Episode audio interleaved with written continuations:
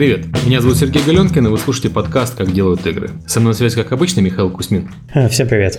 А, мы поговорим сегодня про браузерные игры. У нас в гостях э, гости из двух концов спектра. У нас, с одной стороны, издатели. Никита Князьков, начальник копирования компании 101XP. И с другой стороны, с Индии Алексей Елецкий, э, основатель компании «Сказка».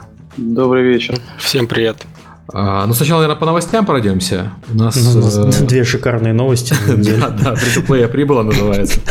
Первая, новость, которую вы все давно, конечно, ждали, а вторую, которую никто не ждал, но она случилась, хотя про это многие уже знали. Первая новость это то, что у нас УБТ Skyforge запускается наконец-то. Мы строили, строили, наконец построили. И ну, вот сегодня прямо начинается ранний доступ, который продлится недельку, а потом в игру будут запускать всех. И так что делаем ставки. Э, будет ли у них проблемы на запуске? Хотелось бы потом от кого-нибудь получить какой-нибудь хороший фидбэк. Mm-hmm. Если кто будет в раннем доступе, расскажите, как он прошел. А mm-hmm. потом еще, наверное, сами посмотрим на проект, я, когда он Я запустится. подозреваю, что с учетом выхода Bloodborne и Pillars of Eternity одновременного, mm-hmm. никаких шансов, по крайней мере, у нашей аудитории, наверное, нет. А еще в Heroes of the Storm надо Серега играть. Как, да, как да, вообще, да, там где новая, купить новая время? карта, новые герои, да. Вот. Покупаю бандлы на 30 часов. Дорого. А ну, а вторая новость, э, это наконец-то анонсировали Halo Online, который делает питерская студия Saber э, с помощью киевского подразделения. Э, мы про этот Halo Online как-то в подкасте почти полгода назад упомянули, вот так вскользь. А Ладно, никто был не заметил, слив, короче. Да, да, да, никто не заметил. Вот. А сейчас его анонсировали уже полноценно. А, запускается вначале на территории России. Россия будет таким тестовым площадь, тестовой площадкой. Из разряда, ну, в России все равно Halo не любят, поэтому будет плохая Halo, ну и черт с ним. А будет хорошая Halo, можно вынести в другие развитые страны, например, в Китай.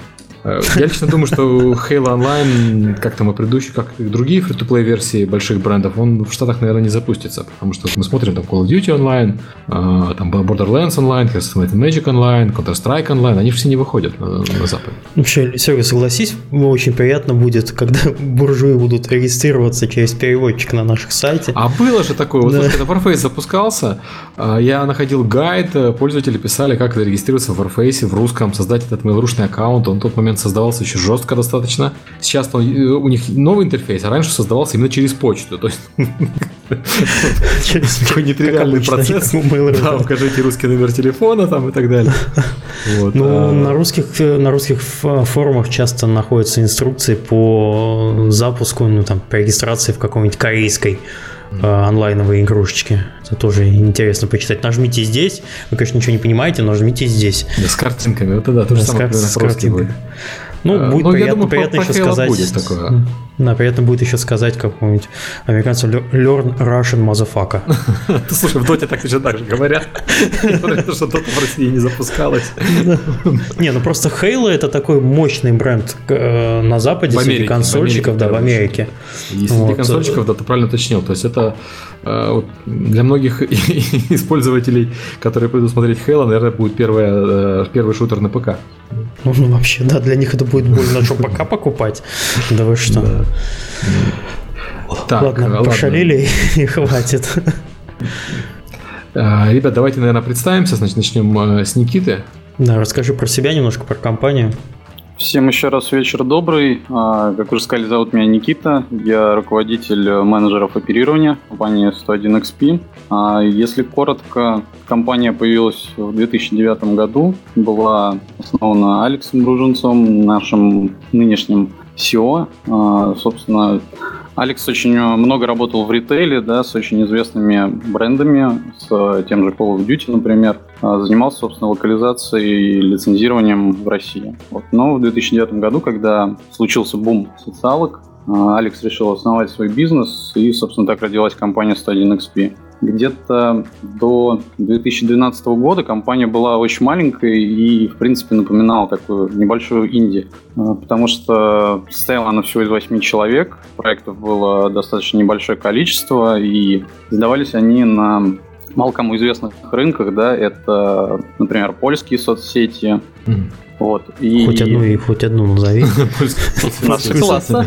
Наши класса, да, точно, я вспомнил. Вот, и как неудивительно, да, выяснилось, что в каждой стране есть, собственно, своя какая-то локальная сеть, в ней есть э, свой игровой каталог, и, соответственно, это вот было таким первоначальным рынком.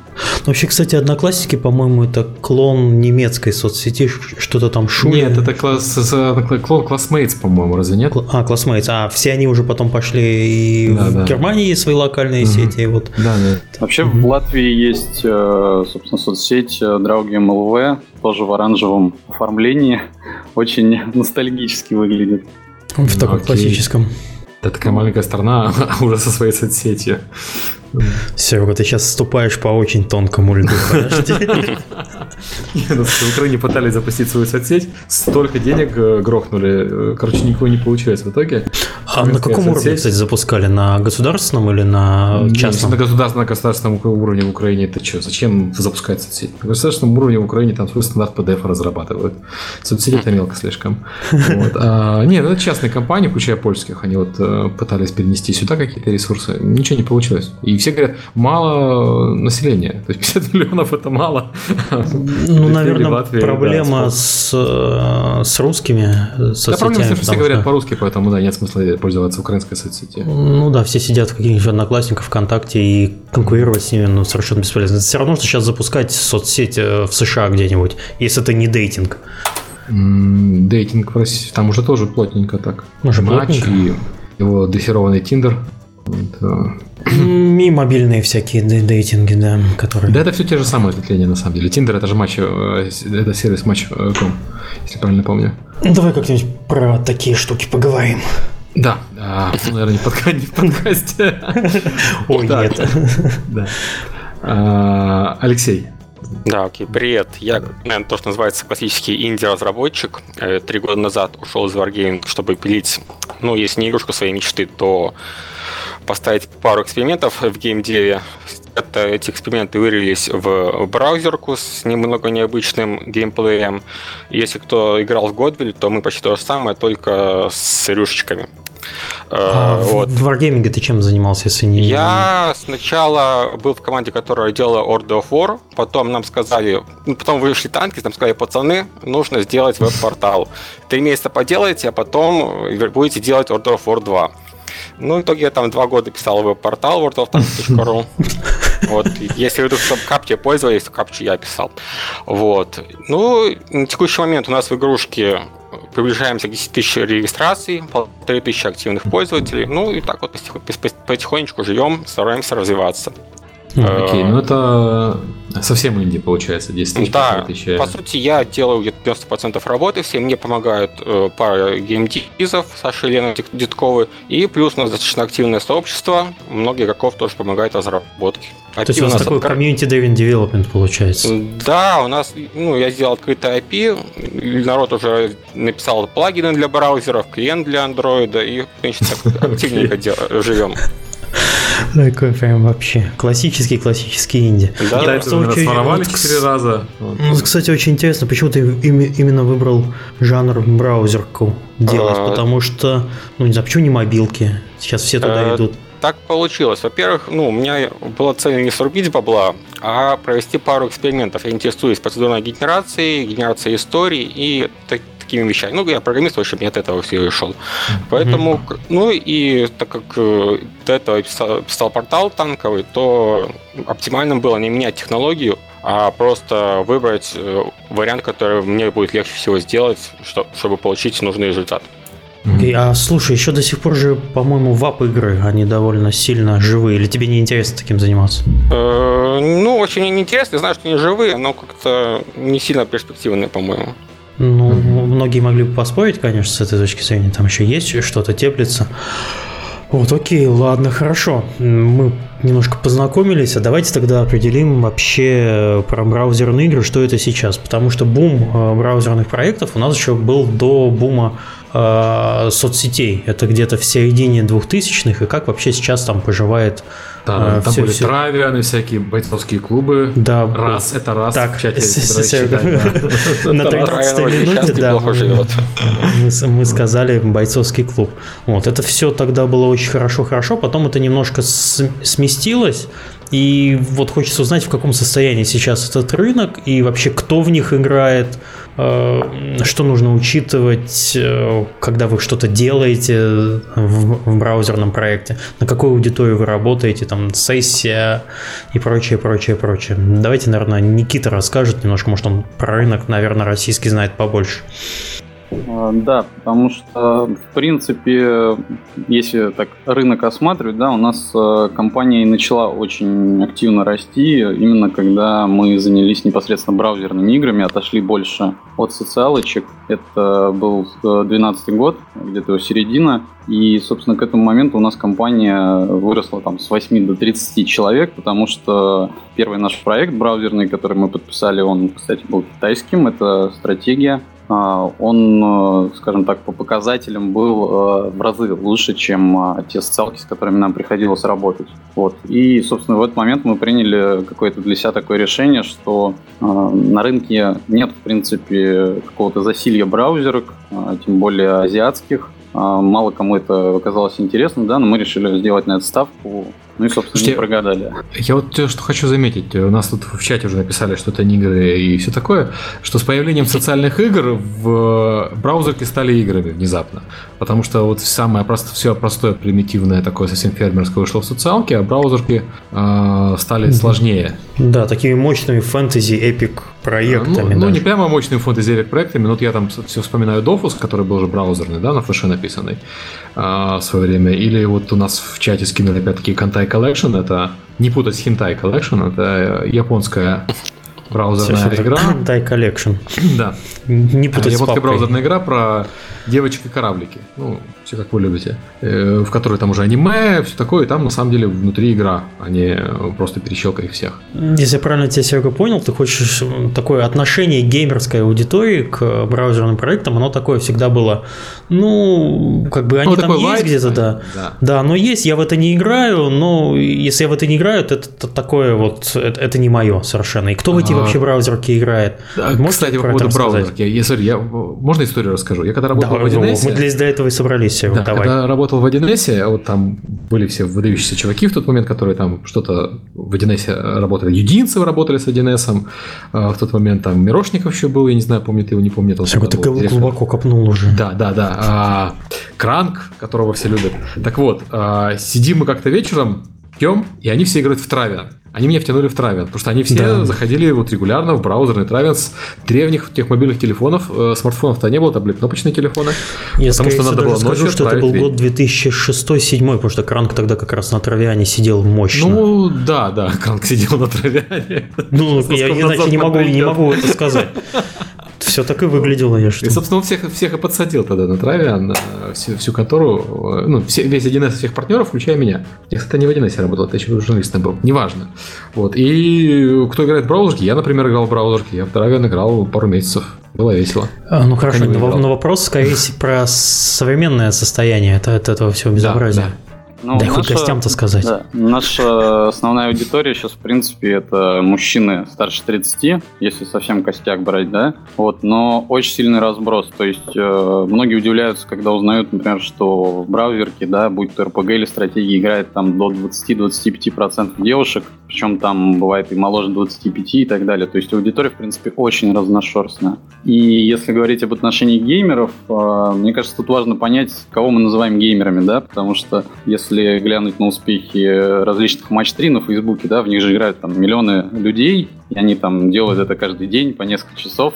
Они тоже да. геймеры, да, но просто у них такое предпочтение, у кого-то другое. Так ну, то есть просто... вот э, те люди, которые, ну, что у них нет времени на Pillars of Eternity, вот они не геймеры, они нубы. Настоящие геймеры каждый день по 4 часа. А, Нет, не обязательно. Просто ну, я, я мне, шучу. Мне кажется, мне кажется, так сложилось, что сейчас э, ну, в интернете преобладает, так скажем, молодежь, да, который э, предпочтительнее графон, экшен, и про просто их больше, поэтому их мнение более заметно, да. Вряд ли там чья-то мама пойдет э, спорить с ними о том, что матч 3 это тоже игры.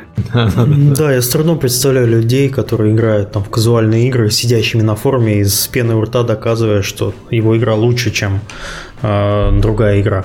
Ну, ты знаешь, вот, кстати, на женских форумах, у меня жена постоянно там ходит, у них периодически всплывают темы про именно вот их игры женские, и там замес будет здоров. То есть они ни с того ни с сего всплывают там. У ребенка прыщ на попе выскочил, похожий на, на шарик из Беджеволт, и понеслось. Мясо кровища. Вот, э. то есть фанбои, они везде фанбои, даже если они... Даже если не фангелы. Да. Окей, окей, хорошо. А где они обычно играют? Вот э, есть распространенное мнение, что браузерные игры это игры для офисных э, работников, которые в фоне, помимо скучной работы, которую они выполняют э, хомячковой, запускают в соседней вкладке в браузере какую-нибудь игру и туда периодически переключаются и там что-то делают, какие-нибудь фоновые движения, там, не знаю, в, в, в те же фермы и так далее. Это все, все так или далеко не так? Да, так оно и есть, по крайней мере, по моей статистике. Э, получается, что в основном играют на работе. Ну и тут плюс такой момент, что э, учитывая появление мобильных, мобильных платформ, да, то это в браузерке, это в то, во что ты будешь играть, когда ты за, комп, за компом, но когда не можешь играть во что-то более серьезное. То есть, когда ты, например, едешь, едешь в метрошке, тебе удобно играть в мобилке. Дома тебе mm-hmm. удобно играть э, что-то, что-то крупное, какой-нибудь WoW. А на ну, работе... Да, за, за большим компьютером, за стационаром. Да. да. А на работе тебе нужна какая-то игрушка, которая ты можешь периодически отвлекаться, там пошел чай попить, тебе чай сделал, сидишь, пьешь, смотришь, как там твои легионы в траве, они шастают туда-сюда. У меня вот примерно такая же история была с Херстоуном, извиняюсь, что перебиваю. Вот э, вечером ты возвращаешься домой, садишься за мощный компьютер, а, но раскладывать в нем карты это неинтересно. А, а на работе за обедом можно Херстоун там разложить на планшетике. Это, это все, все нормально. А да, у вас, кстати, да. интересно, э, пиковые часы по нагрузке, например, для, русско- для российского региона, это какие? Вот мне, по, по, по тому, что ты сказал, скорее всего, у вас начинаются сессии с началом офисного рабочего дня и, и заканчиваются какие-то часов там в 7, в 6-7 вечера, или по вечерам тоже большие нагрузки? Да, так оно примерно и есть. Единственное, что у меня нюанс, у меня игроки, у меня герой, персонаж игрока, он всегда активен, поэтому народ просто оставляет вкладки. А, на, уходит с работы компьютер. Да. Угу. Остается. Но следить. все равно есть такая вот волнистая идет вполне. Где-то в обед самый пик. Интересно. Но у нас выходит скорее более связано с геймдизайном, потому что такие ключевые ивенты в играх, да, они там идут, э, в принципе, каждый час, но основная масса, они вот начинаются в 11 утра, и последний стартует в 10 вечера. То есть обычно народ приходит под начало дня, какой-то там ряд активностей выполнить, либо уже где-то в конце дня, э, собственно, догоняет. Вот. Но в течение дня на рабочем месте судя по графику, которые, в принципе, такие больше плато напоминают по онлайну, я не могу не согласиться с тем, что люди, в принципе, все время играют, когда могут. Угу. Ну, то есть э, э, те самые игры, подрывающие производительность труда. Кстати, а вот такой это, вопрос, да, по, по длине сессии. Ну, у нас в среднем выходит где-то около трех часов в день, это если усредненно, да, но тут опять тяжело говорить э, из-за того, что люди, например, даже на той же работе, там, зашел шеф к тебе в кабинет, ты закладочку свернул, вроде как персонаж в онлайне висит, да, но, собственно, активности игрок не делает. Ну, у вас разве вот, не отслеживается? Сессия... Или... Ну, активно, хорошо, я, активную можно назвать. Активно можно назвать того, кто совершает какие-то действия, там кликает куда-нибудь или, или что-то. Или, ну, пассивный геймплей я представляю, конечно, как. Ну, следишь, как у тебя овес сходит на ферме. Но это можно часами наблюдать. Активность имеется ну, в виду, что он 20... меняет какие-то состояния. 2-3 часа это, в принципе, похоже на правду, потому что, опять-таки, возвращаясь к геймдизайну, да, игры построены так, что а, можно там буквально на них потратить 20-30 минут в день, там, сделав какие-то основные задачи, да, а можно, в принципе, хоть 12 часов подряд сидеть, потому что куча всяких различных мест, куда сходить, чем заняться, на что покликать и так далее, это все присутствует, и, соответственно, тут а, очень широкий разброс выходит. Окей. Okay. Uh... По аудитории, ну, мы поняли, мужчины играют в основном из офиса, э, средняя сессия 3 часа. Ну, то есть, на самом деле, получаются такие коровые игроки, ребят, если так вот э, подумать. Это Я бы даже хардкоровые сказал. Да, да. Ну, то есть, это та же аудитория, которая играет в игры по соцдему, а, но, при, но играющая не дома, а на работе. При, при этом, возможно, часть из них играет и дома тоже. Просто нет таких данных. Я думаю, что просто народ подсаживается на работе, а потом продолжает играть дома. Ну, подожди, мы дома, думаешь, они в браузерке играют? То есть, может ситуация, когда человек, вот как Миша привел пример, когда человек играет э, дома что-то более-менее нормальное, а на работе играет, ну, в смысле, на, нормально, ну, более-менее классическая. Да, но а есть на работе играет игры, да, которая работают, ну, то есть они сначала знакомятся с игрой на работе, да, убивают время, а потом втягиваются, и, ну, и, естественно, продолжают и э, вечером в нее как-то играть. Ну, механики в основном в браузерах такие, что нужно круглосуточно сидеть.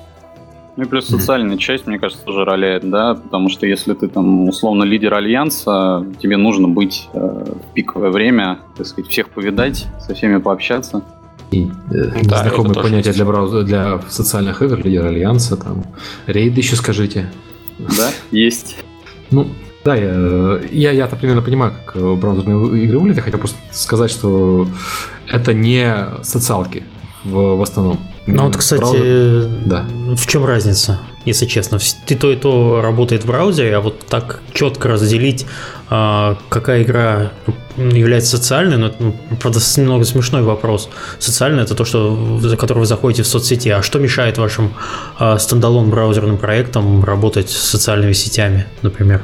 Ну, мы когда задались э, подобным вопросом, собственно, мы просто начали издавать браузерные игры в соцсетях, э, использовать соцсети как э, дополнительную площадку. трафик, да. Вот. И, в принципе, ну, ключевым каким-то отличием можно назвать то, что непосредственно разработчики именно браузерных игр, которые изначально, когда создают проект, задумывают его как стендалону версию, они в геймдизайне не подразумевают никакого именно вот этой виралки, да, про которую mm-hmm. все ругаются, вот эти посты на стену, запросы друзьям и так далее, да, то есть там все строится именно на том, кого ты в игре встречаешь непосредственно. И это, наверное, единственное такое прям вот серьезное отличие а каких-то принципиальных таких вещей, да. Ну, Мне вот такая понятно... мысль, мысль такая в голову пришла, что в социальной игре ты играешь с существующими друзьями, а в браузерной ты наоборот должен находить новых друзей и играть уже с ними такое вот разделение да, получается. Ну, то есть приходится считаться с тем, что там не только твои друзья есть, да, а есть еще и там твои враги, друзья твоих врагов и так далее. Угу. Окей, понятно. Хорошо. А, окей, а, давайте тогда поговорим про, собственно, наш рынок, про российский с браузерными играми. Возможно, да. что-то знаете про другие рынки тоже, но начнем, наверное, с России. Кто там есть живой? Кто у нас основные игроки? Бойцовский клуб номер два. Не, на, сам, на самом деле, ну, стоит отметить из действительно классных э, команд, я считаю, прежде всего Plarium, да, потому что если вы, опять-таки, зайдете там в любую соцсеть, посмотрите топ игр, э, которые попадают под описание хардкорных игрушек, да, кроме нас, вы, естественно, там увидите э, много игрушек с логотипом Plarium, потому что у них действительно качественные стратегии и очень интересный подход э, к монетизации. Ну и на стендалоне, я, конечно, так полагаю, у них тоже все хорошо. Окей, okay, а кроме Плариума? Туриал Life с небесами, например, mm-hmm. да, ребята, Они которые сделали да. из матч 3 действительно хардкорную такую игру, потому что комьюнити там действительно настолько сплотилось, там очень интересные люди, да, с там очень серьезными э, своими какими-то мыслями, замутами, проблемами, и при этом все это как бы на фоне вот этой матч 3, казалось бы, несерьезной, да, превращается в действительно такую полноценную игру. Окей. Okay. Uh... Ладно, а что мы можем говорить про западный рынок и про... Ну, я одно время в Германии были очень популярные браузерки. Там были местные издатели, которые лицензировали все, что только можно. Был даже Jack Italians, по-моему, браузерный. А, но вот сейчас как-то Германия затихла. Там рынок э, умер под натиском мобилок и социалок или что-то другое случилось? Я или считаю, он вообще не умер, мы да. просто про него не знаем. Да.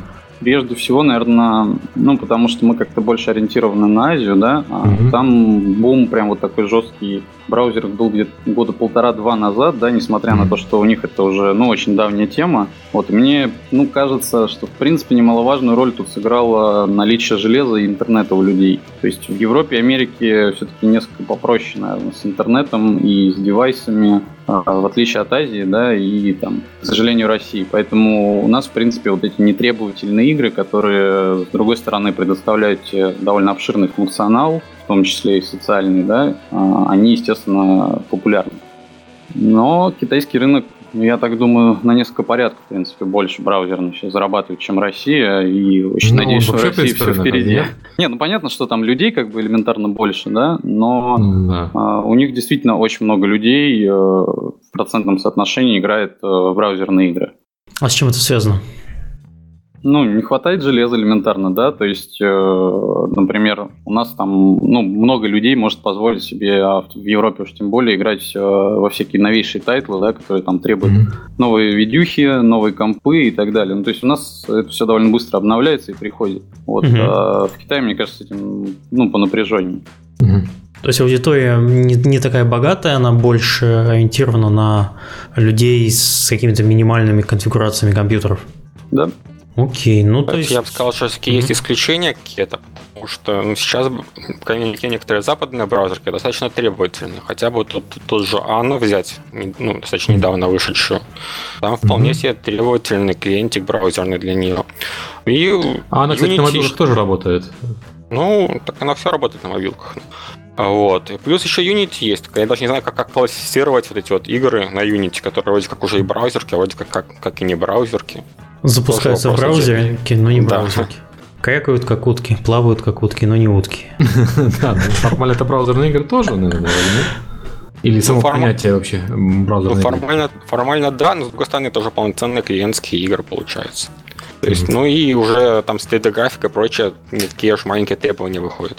Ну, слушай, ну, если говорить так про браузер, то та же цивилизация в браузере может работать, да, есть же FreeCiv порт под э, браузер. То есть это просто платформа. И ну как, э, нас больше интересуют ну, браузерные игры, как игры, которые люди играют в браузере, потому что они в этот момент не могут играть во что-то другое. И именно угу. браузером доступен. То есть, понятно, там цивилизация есть на всем, включая консоли и мобилки, но вот какая-то часть людей выбирает цивилизацию в браузере. Ну, тот же часть... Quake Life можно было в браузере играть, это браузерка?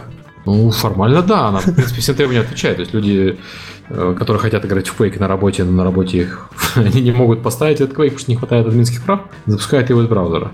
А, Ладно, Просто окей. геймплей может быть другой.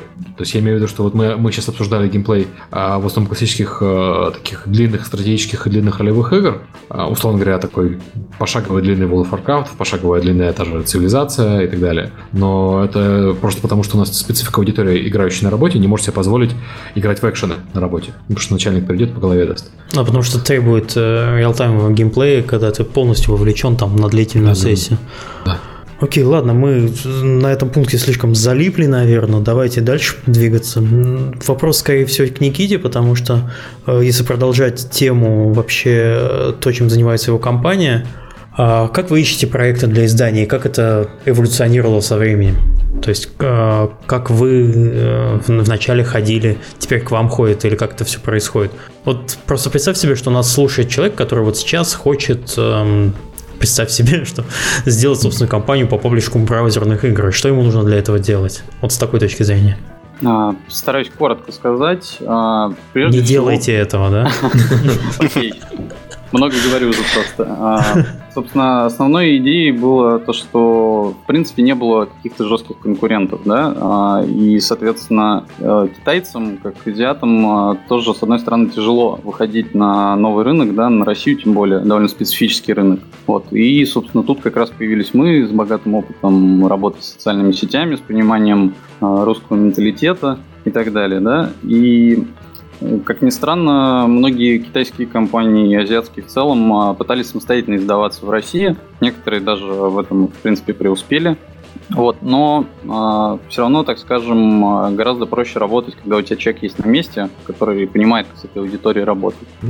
Мы не жалели, собственно, сил, много общались, много работали, и вот э, в итоге у нас сейчас там больше 20 игр. Азиатских уже издано, активно, собственно, функционируют, людям нравится, и глядя как на вот этот experience, на быстрый рост, в принципе, после этого уже на любой выставке, где присутствуют э, азиатские издатели, да, нам уже проще находить общий язык, потому что у нас уже есть, а, скажем так, много успешных кейсов. То есть э, в Китае и в Азии очень много имеют, э, очень большое влияние имеют какие-то дружеские отношения, да, то есть а, нужно сначала людям доказать, что ты что-то можешь, и уже после этого они к тебе начнут более-менее серьезно относиться. Uh-huh. Вот, то есть тут э, тяжело, да, там условно прийти сказать, что вот, ребят, я вам там обещаю миллион инсталлов, я вам обещаю там такие-то инвестиции, то да все. Ну, как бы, если люди тебя не знают, да, если они там не работали с кем-то, с кем ты работал, да, то они а, будут скорее настороженно к тебе относиться. То есть только по, только по, по рекомендации к вам могут прийти китайские проекты. Нет, ну имеется в виду, что, понятно, геймдев, он как бы маленький, да, и надо себя хорошо зарекомендовывать. То есть, угу. э, мне кажется, на других рынках там допустимо то, что о тебе ходит разное мнение, да, там. А когда ты работаешь с азиатами, нужно выглядеть исключительно хорошо. Угу. Окей. А вот что бы ты посоветовал начинающим паблишерам браузерных игр?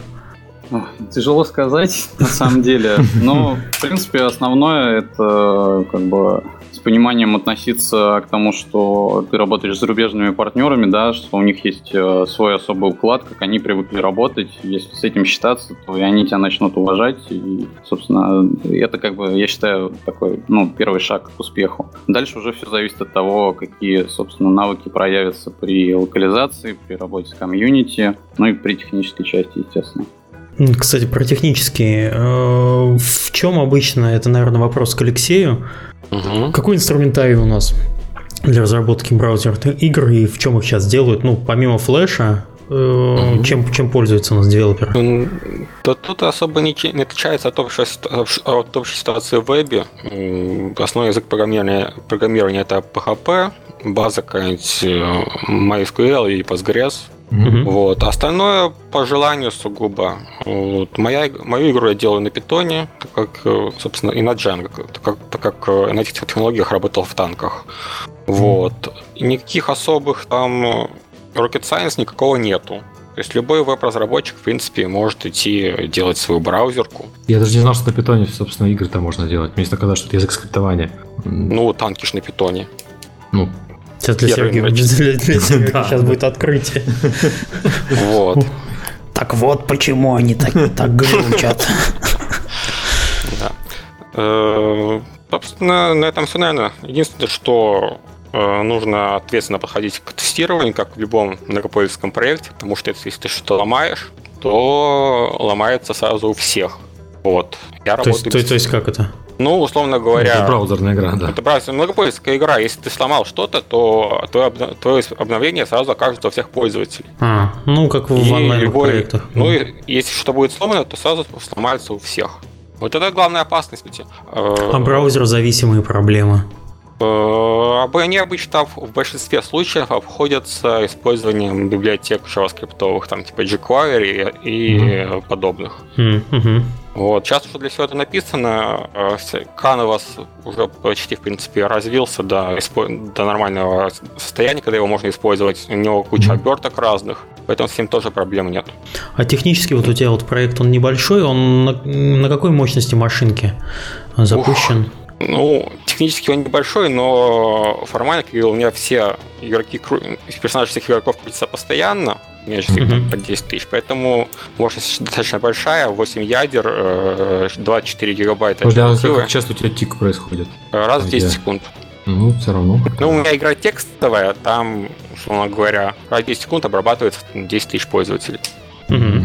Обрабатывается за 2 секунды где-то там генерируется текст, и плюс каждый герой там производит одно действие по, по конечному автомату. Понятно. Э, то есть у тебя, ну, в принципе, довольно производительная машина требуется, и, да. со- и соединение с интернетом. Технически у тебя сервер где расположен? В Нидерландах. В Нидерландах, понятненько. Вот. И я еще добавил, если думать о будущем разработке, я бы рекомендовал всем использовать Go. Это язык, конечно, не популярный, но за ним, скорее всего, будет будущее, потому что он намного производительнее, чем классические веб-языки, и, в принципе, достаточно простой. А что такое Go? Подожди, это гугловский язык. Это, это, это язык. новый гугловский язык программирования. В принципе, у него mm-hmm. ниша это веб. Подожди, это серверный или клиентский? Да, серверный. Серверный. Ну, логично. Э, да. Клиентский от JavaScript никуда не уйдет еще лет 20, если вообще уйдет когда-нибудь. Ну, по-моему, сейчас ведется война, ну, как не война, а споры, что лучше Go или Python. То есть они вот как-то взаимосвязаны. Э, знаешь, это вот такие споры классные. У, PH, у, у PHP 90% рынка всего, а вот остальные 10% грызутся между собой.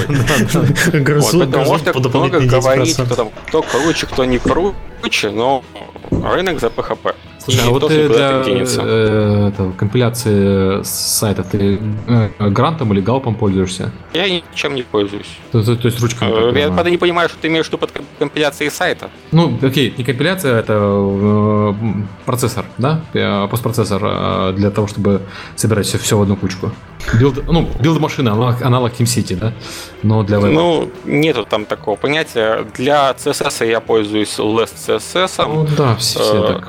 Веб-фреймворк у меня Django с Jinja 2. Угу. Ну, собственно, все остальное как бы самописное. Он Серега как, как запрограммировал, такие вопросы пошли ну, вообще. Ух, да, ну, да, я, я снова начал писать на PHP. Маленькая забавка. Потом расскажу. У меня вот э, такой же абсолютно вопрос. Мы поняли, в общем, как, как у Алексея все происходит. А вот, э, Никит, у вас вот к вам приходит проект, э, какие в среднем у вас используются, какие требования для серверов, для вот запуска мощного проекта? Сколько, сколько у вас там парк машин? Если к вам приходит проект, он выделяет, выставляет какие-то требования по софту, по каналу, по производительности? Как у вас это делается? Или это вопрос технический, ты там особо это, в это не лезешь? Ну, я считаю, что хороший менеджер должен во всех вопросах разбираться, так что это. А, собственно, к нам разработчики, естественно, всегда приходят э, со своей серверной спецификацией. А, понятно, что не всегда мы можем предоставить конкретно такой сетап, как он просит, да, но это все вопрос переговоров, потому что по итогу мы подбираем конфигурацию, которая разработчика устраивает. Ведь мы сами как бы заинтересованы в том, чтобы проекты не лагали, не падали, чтобы uh-huh. было нормально с базами и так далее. Вот. На данный момент у нас где-то 800, наверное, серверов на все проекты используется.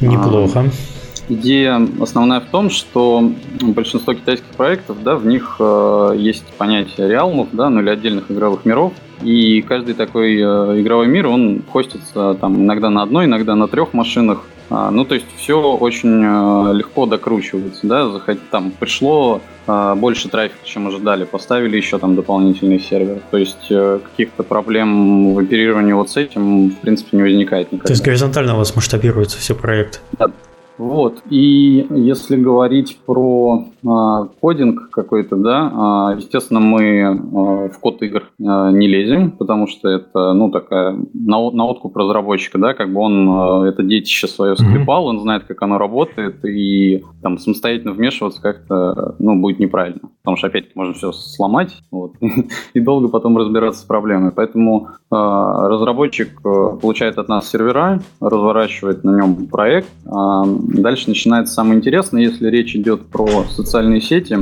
А, у всех соцсетей есть а, свое API для интеграции, собственно, игр, и у каждой соцсети оно разное. А, скажем так, объяснять, э, сколько сложностей э, возникает при портировании одной и той же игры да, на три разных сети, это там, очень много всего, очень много разных проблем. И поэтому в какой-то момент мы поняли, что нужен кардинально другой подход, и написали свой адаптер на PHP-шке. А, это, собственно, великолепный тулза, который сильно и нам, и разрабам а, упростил жизнь, потому что разработчик нам а, описывает, как у него функционирует игра и какие методы она использует, да, а мы уже под, собственно, этот функционал прикручиваем нашу, вот мы ее в народе, так сказать, прослойкой называем. Угу. И то есть это делается буквально за 2-3 дня, и после этого игра уже, считай, подключена ко всем опишкам каждой соцсети. То, то есть фактически э... вы написали собственную обертку, которая унифицирована, и для всех проектов она используется одна у вас сейчас? Да, естественно, она э, дотюнивается под каждый проект отдельно, да, но у нее есть какое-то стандартное ядро, которое, uh грубо говоря, один раз обновляется, и все эти изменения применяются автоматом сразу ко всем прослойкам на остальных играх. Вот. Грамотно. Ну, то есть mm-hmm. это такой, по факту, переводчик, получается, универсальный с языка игры на язык соцсетей. Хорошо, а вот а как у вас происходит взаимодействие с разработчиками, например, когда они выпускают обновление какое-то? Вы их самостоятельно пускаете на сервера или все делается через вас? Не дай бог они что-нибудь поломают, залезут не туда? А, ну, сервера как бы по большей части функционируют все равно под разработчиком, да, то есть мы занимаемся именно серверным каким-то программным обеспечением и технической его частью. А касательно апдейтов, у каждого проекта есть тестовый сервер, на котором, ну, заранее за несколько дней заливается обновление, прогоняется через наш отдел тестирования, локализации, все это дело правится и только окей. Собственно, заливается уже на боевые сервера. Иногда бывает то, что заливают там условно на какие-нибудь три сервера боевых, смотрят, как оно живьем выглядит, да, если никаких проблем не возникло, то разливают там по оставшимся 50.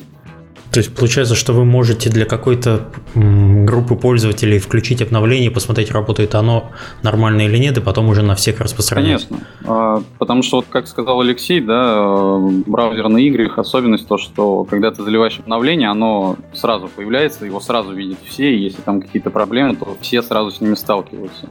Поэтому тут лучше перестраховываться, да, если есть э, дополнительные возможности, если есть время, лучше лишний раз все перепроверить.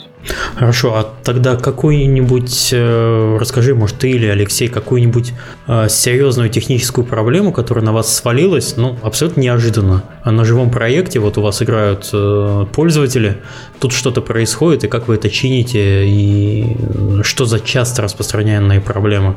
Ну, помимо технических, там, не знаю, сгорел Винчестер, это ладно, черт пес с ним. А вот да, запросто. Сейчас что-нибудь расскажу. Э, ну, скажем так, э, работа с проектом у меня построена таким образом, что я работаю без тестировщиков, вот, поэтому все ты, параноидально тестирую. У меня там 4,5 тысячи тестов где-то на проектах, все, все дела. Вот, поэтому вся логика, в принципе, работает стабильно. Запустил, э, тесты прошли, и можно, можно обновлять, ничего не падает. Но э, есть вещи, которые нельзя протестировать. Э, например, ну, самый простой баланс. Если ты где-нибудь просто ошибся в каком-нибудь коэффициенте, то не играя в эту игру, там, не наиграв 100 часов, например, ты, не, ты этого не заметишь. Поэтому вот э, как раз в последнем обновлении у меня был такой инцидент неприятный, когда ошибся, не передал не ту переменную, в итоге некоторые показатели в игре увеличились в тысячу раз, и был э, политический кризис. А, из-за этого пришлось извиниться, э, откатиться из бэкапа и выдать игрокам плюшки. То есть типичная проблема это ну, что-то неправильно работает в игровой логике, а с игроками происходят неправильные вещи, баг там, ну, какой-нибудь мультипликатор по начисляемому золоту, опыту или что-то, и типичное решение это откат назад с извинениями? Э, зависит от тяжести У кого-то сигнализация Да. То есть, если там частый лезет. случай, то можно там просто извиниться или там ну, дать паре человекам там немножко плюшек. Если глобально всех заделать, то, конечно, нужно более ответственно к извинениям подходить. Э, по поводу всяких вот этих вот э, параметров, очень классно читать новости Вова, Э, потому что у них фича там, что мы подкрутили там 10% туда, мы убрали 10% урона в PvP. Это, то, в принципе, то же самое, они просто на основе статистики постоянно этот баланс правят. Вот. По сути, это тоже можно встречать как мелкие э, косяки, потому что с идеальным балансом такого бы, конечно, не было. Вот. Uh-huh. Ну, в принципе, для любой онлайн-игры баланс, как я понимаю, делается именно на основе анализа статистики. Онлайн-игра, баланс, ты о чем ты? Да. Ну, в принципе, да. По free-to-play онлайн-играх баланса вообще нету, но в некоторых все-таки его пытаются делать. Ну, я, я, собственно, про это и была шутка. Окей, понятно. Никита, у вас что за часто распространенные технические трудности и проблемы? Мы находимся в несколько более выгодном положении, чем Алексей, потому что к нам игры приходят уже готовые, да, которые там условно проработали несколько месяцев или там даже год а, на других каких-то уже площадках. И, угу. соответственно, какие-то, ну, такие из-за человеческого фактора, в принципе, проблемы, а, они, как правило, там уже были пройдены и не повторяются. А, у нас э, сложность существует с тем, что очень большой э, объем игровых событий постоянно идет, да, то есть там в топовых проектах наших это э, где-то от 50 игровых событий в месяц. То есть очень большой поток, очень тяжело бывает уловить, где именно была проблема, да, потому что эти ивенты между собой там, как правило, связаны. Вот, но благо очень плотно общаемся с комьюнити, у нас есть отдельный штат так сказать, игроков, которые непосредственно нам помогают, вот именно с точки зрения игрока, обнаружить, а, что людям не нравится. А, и, соответственно, если это не там критическая, не критически важная вещь для игры, да, то мы, естественно, стараемся с разработчиком это обсудить. Там, возможно, где-то добавить наград за ивент, где-то чуть полегче условия сделать, где-то что-то там условно подкрутить. Вот. Но каких-то прям таких жестких проблем, которые регулярно бы случались, это, ну, вряд ли могу сказать, да, там, условно, поначалу, когда мы только начинали работать с азиатскими браузерками, знакомились с их техническим обустройством, да, mm-hmm. возникали некоторые проблемы в работе с серверами, потому что а, не всегда было прозрачно, понятно, откуда берутся нагрузки и так далее, да, но благо архитектура игр в принципе у всех схожа, да, и там условно на одном проекте столкнувшись э, с какой-то технической ошибкой, мы уже на будущее это учитывали и mm-hmm. заранее проверяли. Я все еще ждал, что ты скажешь, что, как и Алексей, что мы не работаем с тестерами, зачем нам тестеры, когда у нас есть игроки. Э, кстати, вопрос э, такой возник. А вот, ну, разработчики, я так понимаю, отвечают за сервера, а от своих последних слов, Никита, понимаю, что какие-то технические моменты все-таки вы делаете, там какой-то тюнинг серверов и прочее. Конечно, чтобы а пилинг вот, работал, чтобы а, деньги Нет, а где получал. граница? То есть вот это вот э, делают разработчики, а вот это делают там наши DevOps и админы.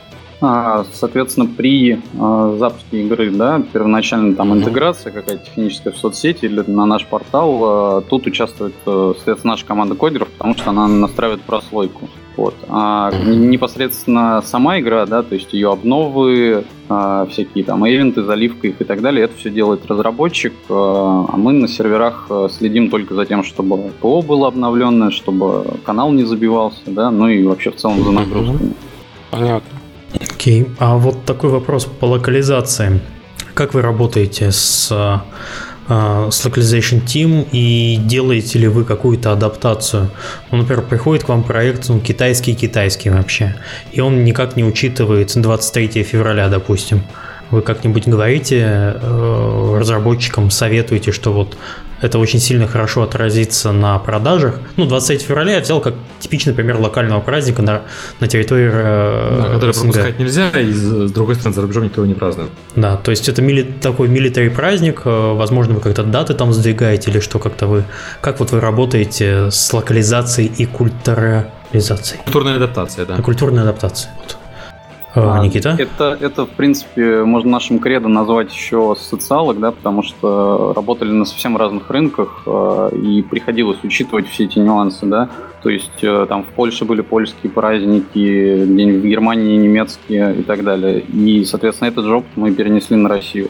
Благо, э, непосредственно при заливке ивентов, да, мы, естественно, заранее там получаем план апдейтов и mm-hmm. имеем возможность выбрать те, которые наименее привязаны к сеттингу, э, и, соответственно, заадаптировать их какими-то более-менее такими элементарными способами, вроде там подобрать правильное название, правильный текст, дорисовать картинки или там подготовить совсем новую графику. Ну и, естественно, немаловажную роль тут играет то, как все эти события преподносятся в комьюнити. Так что да, да, и, да и но 9, как, как, как технически мая, это все еще происходит? Февраля. Нет, ну это был вопрос немножко такой расплывчатый, это я больше опять сдвинулся в ивенты, а вот э, локализация как сама происходит, и вот адаптация таких моментов.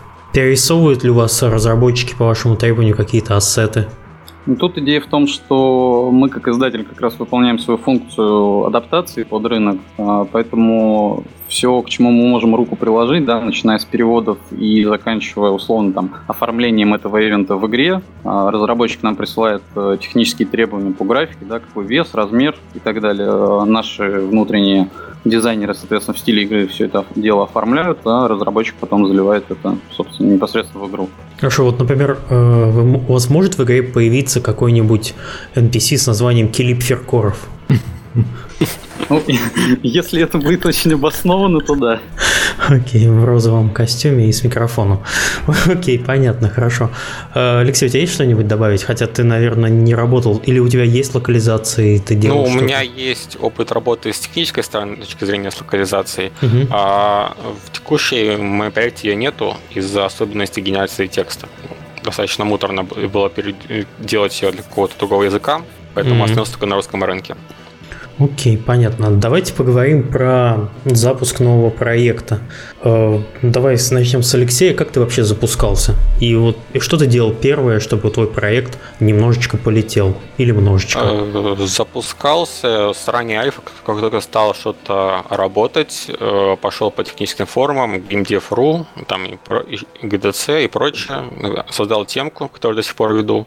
Оттуда mm-hmm. наш, пришло достаточно много человек, где-то около тысячи полторы. Э, потом пошел на Хабр, от, угу. Оттуда еще полтысячи пришло. Вот.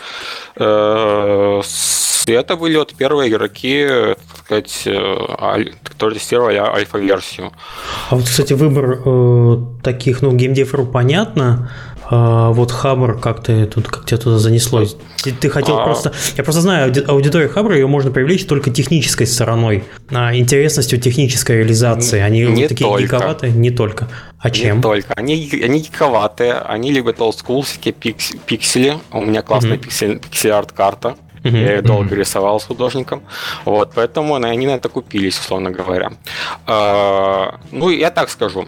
А, ну, игроки же делятся на несколько типов, да? Исследователи, которые первыми приходят, потом такие серединка и э, консерваторы. Вот э, на технических форумах и там на Хабре сидят как раз исследователи. Им нравится смотреть новое. Если ты им просто предлагаешь что-то новое, то, что они раньше не видели или видели мало, то они обязательно пойдут и посмотрят. А если они уже пойдут и посмотрят, то часть из них, часть их останется.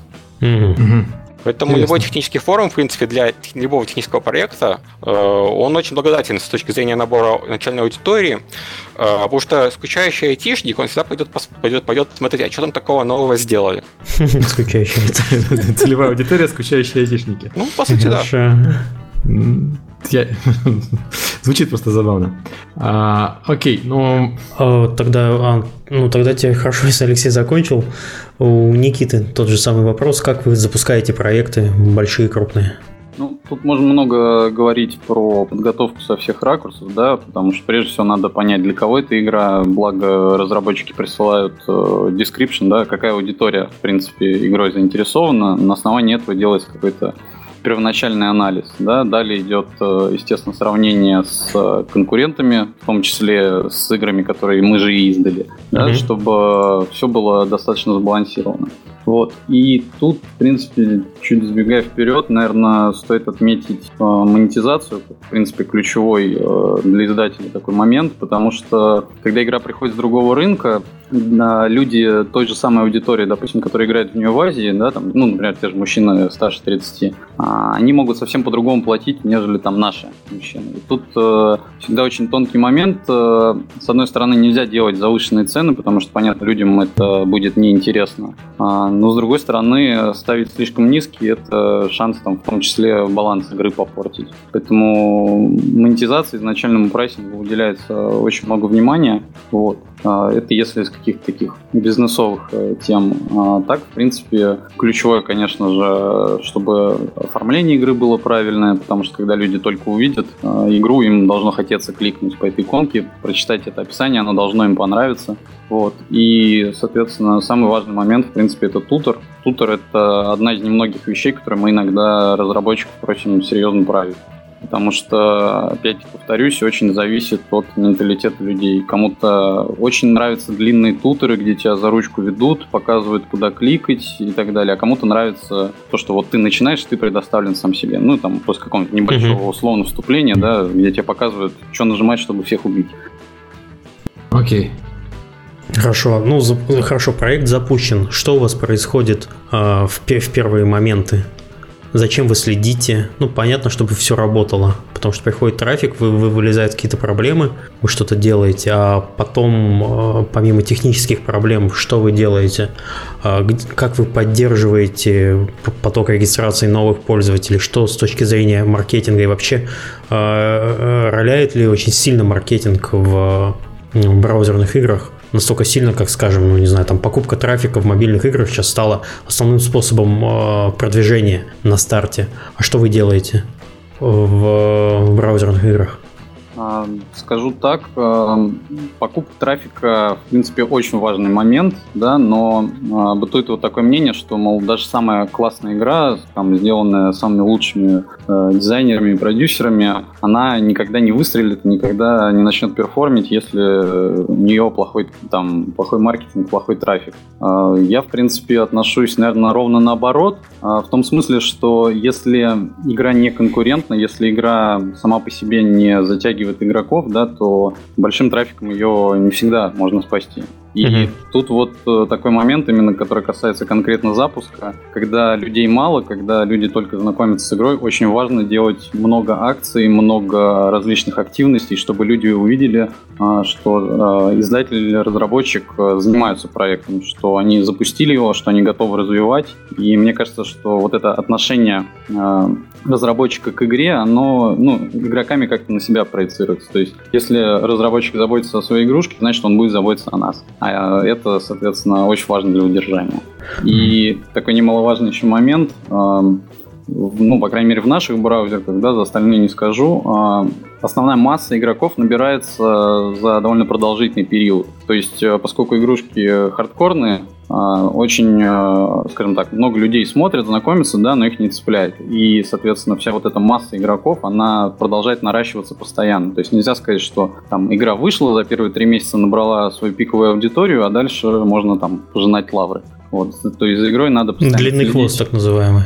Да. И тут, соответственно, как бы маркетинг уже начинает выезжать на передний план, потому что, соответственно, органика постоянно начинает, ну, постоянно падает, в зависимости от того, сколько игра уже запущена. Люди посмотрели, там увидели в каталоге пару раз, окей. То есть надо не переставать напоминать им об этой игре, о том, что в ней обновление и так далее. То есть информирование пользователей, создание э, имиджа компании, компа- команды разработки о том, что им не наплевать вообще, это основные такие инстру- инструменты про, на первом этапе для формирования э, базы игроков. Конечно, потому что, а, грубо говоря, на рынке сейчас уже достаточно много игр, да, которые имеют э, там, схожие механики, схожие сеттинги и так далее. И люди, естественно, выбирают э, те продукты, которые наиболее активно развиваются. Ну, потому что, условно, там, все стремятся к тому, чтобы играть в AAA, так скажем. А, кстати, есть какое-нибудь понятие AAA именно в браузерных проектах? Супер дорогие проекты, а не как? Имеет место быть? Да, учитывая то количество игр, которые сейчас делаются, браузерных, то есть, ну, тут не избежать какого-то э, ротирования, так скажем. Ну и складывается там, в принципе, все из тех же самых понятий, что и в ритейле, я думаю. То есть, понятно, стоимость разработки и стоимость поддержки. Окей. Okay, uh, ну, мы вот сейчас вкратце Давайте я, может, добавлю немножко про маркетинг. И там как бы игры, которые вышли за пределы игр, э, мультики, игрушки, все такое. То есть успешные игры бывают, просто, наверное, бюджеты не, не вкладываются такие большие. Правильно я понимаю? А, ну, я повторюсь, да, то есть э, не в бюджете, в принципе, дело. Э, история в том, что любая игра, она, если хороша, она начинает там как-то сама о себе говорить, она там появляется на слуху у людей и так далее. То есть, если взять тот же Demon Slayer, э, который у нас сейчас считается флагманской игрушкой, да, там э, очень большая доля как бы вот этого хайпа вокруг игры была из-за mm-hmm. того, что она, в принципе, была популярна, то, что там в нее играли многие на Фейсбуке, вот, и когда у них появилась э, возможность играть в России на родном языке, они, естественно, пришли к нам. Окей, okay, вот как раз мы... А, тут Алексей, по-моему, хотел что-то добавить по... Да, ну, sorry. да, я хотел, во-первых, согласиться с Никитой по поводу важности э, формирования репутации команды, вообще разработчика. Особенно для инди-проектов это очень важно. Ну, это must. Потому что, ну, э, чем меньше ресурсов на маркетинг, тем более актуальным становится удержание пользователя. И поэтому инди обычно денег либо мало, либо нет, то поэтому нужно очень более, больше сил тратить на работу с комьюнити. Э, в частности, да, вот репутация, свои события нужно показывать, что команда работает и развивает игру. Дальше, что игры там есть перспектива на, на год вперед, что есть планы на, на два года вперед, какой-то блок разработчиков вести, чтобы информировать игроков, что мы не просто вот тут деньги считаем ваши, а мы вот э, о будущем думаем вашем, чтобы вам было через три года весело играть. Э, это первое. Во-вторых, для инди-разработчика очень актуально, очень актуален, я бы сказал, целевой маркетинг Потому что, ну, банально, обычные инди-проекты, они такие немного необычные, э, выпадают из мейнстрима, э, поэтому стандартные методы привлечения пользователей работают чуть хуже. То есть трафик просто нагнать э, проблематично. Э, нужно выцеливать э, какие-то э, сообщества локальные по интересам. Например, если ты делаешь какую-то ролевую игру, то логично пройтись по вконтактовским группам любителей там живы, э, живых полевых РПГшек, там настольных РПГшек, и им предложить это дело э, что они будут более заинтересованы и усилия окажутся потрачены с, с более лучшим КПД, чем просто гнать трафик обычный. Ты сейчас такой про Zero Cost маркетинг для инди говоришь. Да, что-то вроде того. Ну, по сути, я так и пиарился, потом продолжал. Э, ну, поскольку как уже игрушка более-менее стабилизировалась, ушла в бету, я так э, и набирал вот там первые там, 5000 пользователей, условно говоря. Ходил по группам ВКонтакте и рассказывал об игре. И, Space, и, а Space работал как с какой-нибудь? Э, вот честно пытался, но я такой не очень коммуникабельный видный человек. Э, создал да ладно. Ну, да, в общем, в я, я пытался выйти на контакт с, с игражурами, но что-то не получилось на самом деле. Это, пару обзоров было в один, один, один любительском журнальчике, а в основном как-то даже особо списаться не получилось. Наверное, не там искал. А, ну, вот, кстати, не знаю, у нас кто-нибудь пишет про браузерные проекты? По-моему, никто не пишет. Не, вот. никто специально не пишет. Но мы только что определились с, с аудиторией, ну, в начале подкаста с аудиторией, угу. и эта аудитория вряд ли будет читать э, про Да, геймерские да. сайты, да. Плюс мы еще видели в чатике отзывы о, браузер, о браузерных играх, что это не совсем игры, да, и должны быть уничтожены с разработчиков, да. Ну что, у нас популярные сейчас э, комментарии, это когда будут уже про нормальные игры, подкасты. Вот, вот. Ладно, да, чуваки, Bloodborne, боль, удивление. Поэтому, когда браузер будет разрабатывать, нужно еще убедить э, людей, что это игра, по сути, а не какой-то какой способ хитрый в, в, в, собрать у тебя деньги честным трудом заработанные. Народ очень недоверчиво относится. А, то есть они все по умолчанию браузерные проекты э, воспринимают как...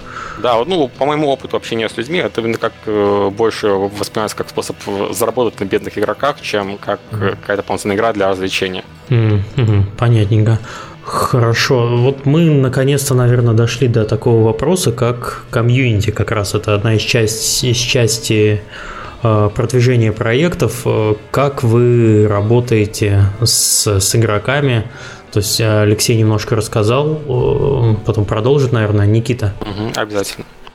Ну, я не могу не отметить, что подход Алексея, в принципе, я считаю единственным верным, да, а, потому что комьюнити — это, в конце концов, те люди, которые, так сказать, нам зарплату платят, да, и их мнение, оно а, должно быть первостепенно в большинстве вопросов. Естественно, речь там не идет про кардинальные решения, которые несут вред проекту, да, но а, прислушиваться к игрокам — это действительно нужная вещь. А именно поэтому в какой-то момент у нас, кроме непосредственно комьюнити-менеджеров, да, которые штатные сотрудники, занимаются непосредственно ведением всех сообществ, а, мы начали набирать э, таких внештатных, так скажем, модераторов, хелперов а, из игроков, которые помимо, естественно, там, стандартных наших требований вроде знания русского языка и так далее, обладают э, отличным пониманием игры, да, то есть они понимают глубинную суть, они понимают мнение игроков и, как я уже э, чуть раньше говорил, да, они могут смотреть на игру как игроки. То есть нам, как издателям, несколько сложнее, да, мы, естественно, играем там в наши игры, но, к сожалению, нет возможности очень детально узнавать э, все вот прям до самых-самых мелочей. И, соответственно, в этот самый момент нам на помощь приходят вот эти модераторы, потому что благодаря им мы а, продолжаем держать такую прямую связь с игроками, понимаем а, то, как игроки реагируют на все это дело, и, соответственно, комьюнити можно считать а, реально одним из важнейших инструментов, в принципе, в работе над игрой. Хорошо, а инструмент работы с комьюнити, что это? Это форум, соцсети или что еще? Какие-нибудь оригинальные, может быть, решения? Как, как правило, соответственно, если игра издается там ВКонтакте, да, то у нее есть своя группа ВКонтакте. Если игра издается у нас на портале, то у нее есть свой там форумный раздел. То есть э, все опять-таки сделано в целях э, диверсификации. Человеку удобно играть на ВК, значит и возможность высказаться у него должна быть на ВК. Если ему там удобнее на Одноклассниках или Мейле, то, пожалуйста, как бы в тех соцсетях точно так же есть э, группы, где освещаются новости, где задаются вопросы и получаются на них ответы, рассматриваются предложения, жалобы и так далее. Так, понятненько. Сергей, угу. Просыпайся уже, там сидит, да ходит, я, наверное. Я, я не сплю, я не сплю. Нет, на самом деле, э, я немножко потерялся действительно, потому что пока что мы обсуждаем все вещи, которые, ну, такие ничем не отличаются от э, классического рынка. То есть у нас есть аудитория, аудитория э, ожидаемая офисная, а все остальное примерно такое же, как везде. Ну, потому И... что брау- браузер это по сути платформа, а что на этой платформе делать, то делать может то же самое, что и везде делают. Угу. Браузер разновидность клиента обычно. Все, мы, наверное, скоро, как в том анекдоте, дойдем до, да, до, номеров. До, до номеров уже, да? Что такое? Подкаст номер 16. А, да, все, окей. Ха-ха-ха. Хорошо, замечательно. А, ну, правда, у меня, вот, как бы я ожидал, я не знаю, я ожидал как-то какого-то специфики браузерного рынка. Пока что я увидел обычный игровой рынок. Мне это даже как-то сложно по этому поводу комментировать, потому что... А, какие откровения! Где шокирующие подробности. Вот. Есть такие. Да, да. Ну, пока что, да, пока что не было. Давайте поговорим про будущее браузеров. Если сейчас окажется, что браузерки умрут, потому что придут мобилки, я вообще уйду из подкаста. Что такое? Как вообще видится сейчас а. состояние и какие ближайшие тренды ожидают всего этого безобразия? Николай, э, Давайте я, наверное, расскажу для начала, потом Никита mm-hmm. продолжит что-нибудь более подробное и длинное расскажет. Э, на мой взгляд, э, такая, стали таким полигоном для механик, ну, в свое время стали, для механик, которые мигрируют на другие платформы. Сначала были браузерки, потом часть того, что было браузерками, ушло на мобильные, на мобильные платформы, часть ушло в социальные сети условно говоря.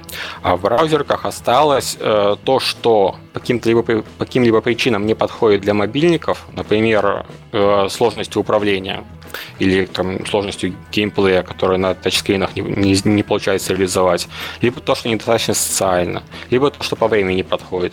И вот постепенно браузер так все отрезается, отрезается, отрезается, но в итоге они останутся вот какой-то такой прослойкой между клиентским PSI и э, мобиль, мобилками, скажем так. То, что никто туда не лезет.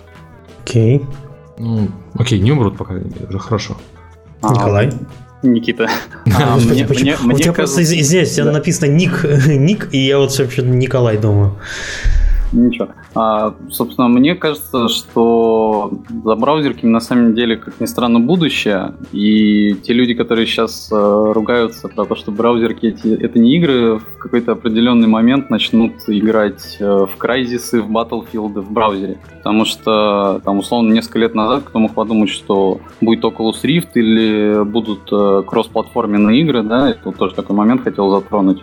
А, допустим, с развитием того же HTML5, да, и возможностью, в принципе, стримить на девайсы с каких-то более мощных вычислительных устройств, а, рано или поздно, мне кажется, любую игру можно будет загнать в формат браузерки. И тут уже а, действительно как бы понятие браузерка это будет не определение игры, да, того, какой у нее геймдизайн или как в нее играть, а просто платформа условно. А вообще про HTML5 ты можешь что-нибудь сказать в мире браузерных игр? А, честно скажу, пока ну, не вижу каких-то таких вот прям кейсов, да, которых можно рассказать, а, но очень много слышу разговоров об этом. А, потому что, в принципе, там вот у нас в чем проблема, да? А, у нас буквально вот одна игра, которая браузерка, которая является кроссплатформенной. Это, кстати, американская RPG-шка, такая mm-hmm. Diablo-like, да? Она, вот в нее можно играть э, условно в офисе, сидя за компьютером, и пока едешь в метро, можно продолжить тот же самый прогресс там с планшета или телефона. Mm-hmm. Вот. А, но это опять-таки, да, буквально вот единственное такое решение, которое существует. Есть в целом проблема есть в том, что браузеркам а, тяжело переходить на кроссплатформенность или как-то, скажем так, развиваться в сторону более тяжелых клиентов, потому что а, как уже ранее говорили, это вот та самая особая категория, когда люди играют э, в игры, когда им удобно это делать в офисе, да, и, соответственно, куча всяких интерфейсных кнопок, которые действительно тяжело засунуть на мобилки и так далее, это все тоже а, тормозит, так скажем, развитие. Ну, то есть ты думаешь, что все-таки в ближайшее время будет... Ну, то есть будущее браузерных проектов — это быть частью крупных кроссплатформенных решений? Да, конечно. А, просто мне кажется, так сказать, еще одна точка грани, входа грани вот эти сотрутся, да, то есть скажем так, будет куча браузеров, но часть из них это будут браузерки, те, которые мы сейчас издаем, а часть это будут э, там а, тяжелые игрушки с э, там, мега 3D-шными клиентами, которые будут вычисляться где-то в облаках, условно, да, стримиться на мобилке или запускаться в браузере. Э, я бы сказал, что, наверное, добавлю, что, скорее всего, это будет не какие-то отдельные там тяжелые игры, не тяжелые, а просто сейчас идет тенденция такая предоставление доступа к игре с любого устройства, условно говоря. Ну, mm-hmm. игры, игры становятся классическим сервисом, где, например, браузер становится просто одним из возможных клиентов да. которым ты пользуешься. То есть, когда ты едешь, да, как сказал Никита, ты пользуешься мобильником, приехал на работу, открыл браузер, приехал домой, домой запустил полноценный, полноценный клиент. Причем, не, не, причем у этих клиентов может быть разная функциональность. Насколько я сейчас знаю, достаточно там многие а, многопользовательские игры делают э, упрощенные клиенты для браузеров, например, клиент для рынка, для аукциона. И, скорее всего, это будет развиваться в том направлении, в этом направлении, это как бы в сторону усложнения от таких простеньких клиентов до чего-то более существенного, но, возможно, диверси... они останутся такими диверс... диверсифицированными.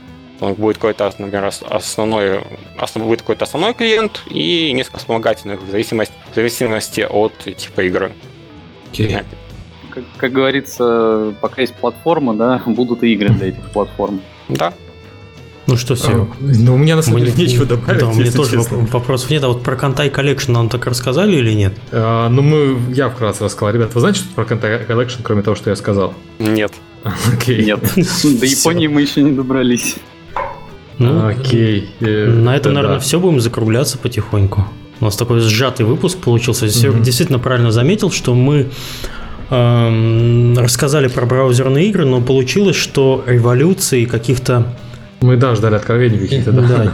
Да, что-то нет, нету откровений. Вот э, мне вот даже немножко странно, что вроде рынок большой, проектов много, деньги зарабатываются, а вот таких вот инсайдов или, или вот э, Никита говорить не хочет про такие инсайды, я не знаю, там может, может паяльник держит сейчас на готове.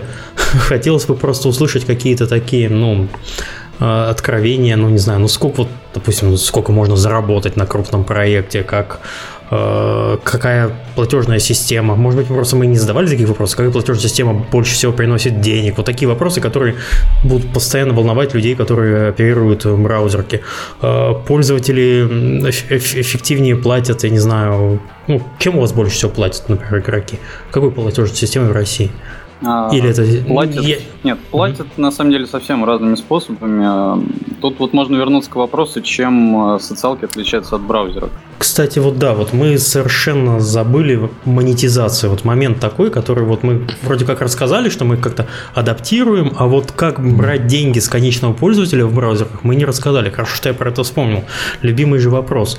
А, как вы работаете, про биллинг агрегаторов расскажи. И вот ты начал с того, что разница между социальными и браузерами в том, что а, социалки, скажем так, хотят выглядеть более честными, да, то есть э, вот эта идея, что э, ты платишь не за получение какого-то преимущества, а за там условно ускорение какого-то процесса, что у тебя там тыковки быстрее вырастут.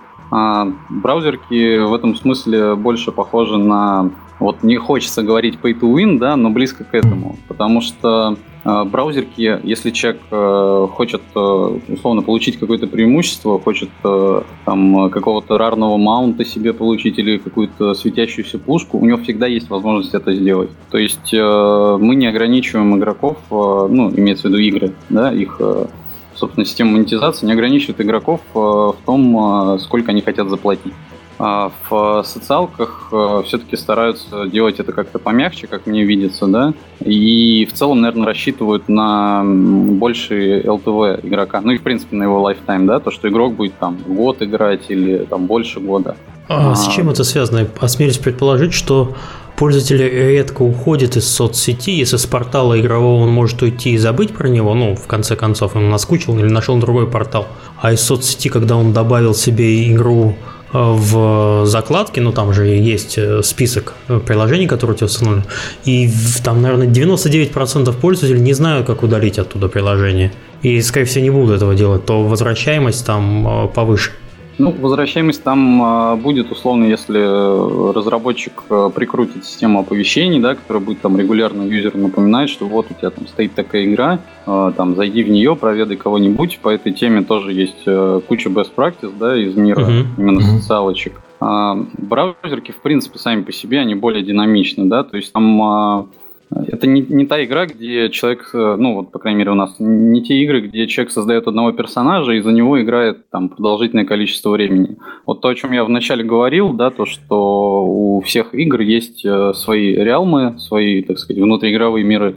А, идея в том, что с каждым новым рилмом у любого игрока появляется возможность ворваться в топ, прийти туда, оказаться на равных условиях с любыми игроками, да, будут это новички или те, у кого уже, уже есть опыт. И случается это как довольно довольно регулярно. Поэтому а, ну, в наших браузерах постоянно идет а, вот эта битва за то, чтобы быть первым, за то, чтобы стать самым крутым, стать лидером какого-нибудь альянса, иметь э, какое-то такое социальное влияние внутри игры. И мне кажется, именно вот э, в этой погоне за возможностью как бы и делается вся монетизация.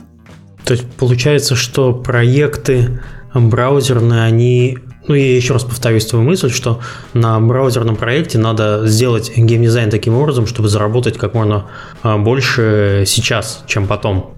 Да, потому что тут, я думаю, опять-таки свою роль сыграла очень жесткая конкуренция на азиатских рынках, да, потому что там браузеры, ну, реально сотни, если не тысячи, uh-huh. и, соответственно, надо, так сказать, э, успеть урвать свой кусок, да, то есть пока у тебя есть аудитория, надо с ней работать прямо сейчас, не рассчитывать, что а, человек, условно, просидит у тебя полгода и не уйдет к конкуренту за это время. А как и люди к пейволам относятся в браузерках? А paywall имеется в виду... Когда вот тебе просто ставят перед фактом, что тебе нужно заплатить и... или уходить. А, ну вот идея, собственно, в том, что игры, хоть мы и называем их хардкорными, да, а, они на самом деле довольно мягкие. То есть тут э, получается, что очень простая система маскируется под э, какую-то такую сложную, замороченную э, систему геймдизайна. И игрок, как бы, он может реально играть очень долго без доната. То есть, ну, понятное дело, у нас же не 100% платящих игроков, да? Ну да. Вот, то есть абсолютно большая масса это люди, которые, в принципе, не платят в эти игры, но при этом а, комфортно чувствуют себя, потому что всегда есть возможность чего-то достичь, да? А, повторюсь, там как бы не один какой-то такой лидерборд, типа вот есть самый крутой мужик на сервере, и как бы, никто не может его победить. Да, там есть куча вещей, где там, условно, ты первый пройдешь подземелье какое-то, какое-то, или там ты на этой неделе, например, будешь лучшим на арене. Ну, то есть просто надо давать возможность людям в чем-то себя проявить. Люди, в конце концов, отдыхать как бы приходят, да, а не работать. Вот, соответственно, надо им эту возможность дать. Ну, то есть основ, все-таки основной мотиватор э, в браузерных играх это, это топы. Да. То есть человек чаще всего платит за присутствие себя в каком-то рейтинге. И как часто вы, кстати, их сбрасываете, например? Ну, хорошо, это от разработчика зависит. А таймер обычный какой? Вообще обычно обновление рейтов всех происходит раз в сутки угу. в районе там трех утра где-то, да, вот. А, но в целом, вот я вначале тоже говорил, то, что куча ивентов происходит э, каждый месяц, да, и эти ивенты, они так или иначе тоже используют вот эти механики социалочек, да, и серии там то, что надо успеть сделать вот это там условно за 10 дней, если там ты не успеваешь, да, то можешь задонатить или там как-то по-другому это компенсировать. То есть Time Limited Events, они очень хорошо работают?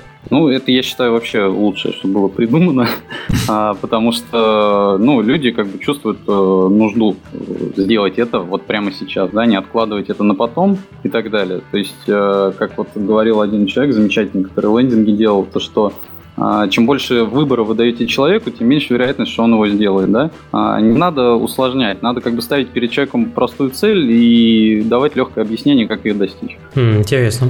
Да.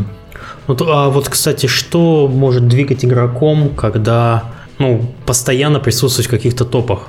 То есть э, он не устает, вот у него, вы его постоянно гоните, гоните, гоните, он постоянно напрягается, напрягается, или просто вы на это внимание не обращаете, и место вот этого игрока, который подсел на топы, потом просто занимает другой. И такая ротация вас устраивает полностью.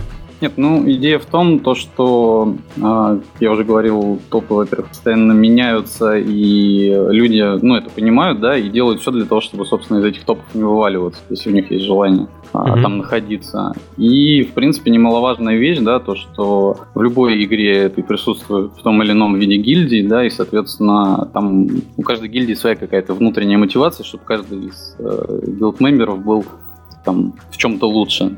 Mm-hmm. Вот. Ну. Слушай, интересно получается, вот в мобилках люди еще обсуждают, делать гильдии, не делать гильдии, делайте гильдию во второй год, сначала сделать коровый геймплей, а у вас, получается, ничего без гильдии не бывает, в принципе, да?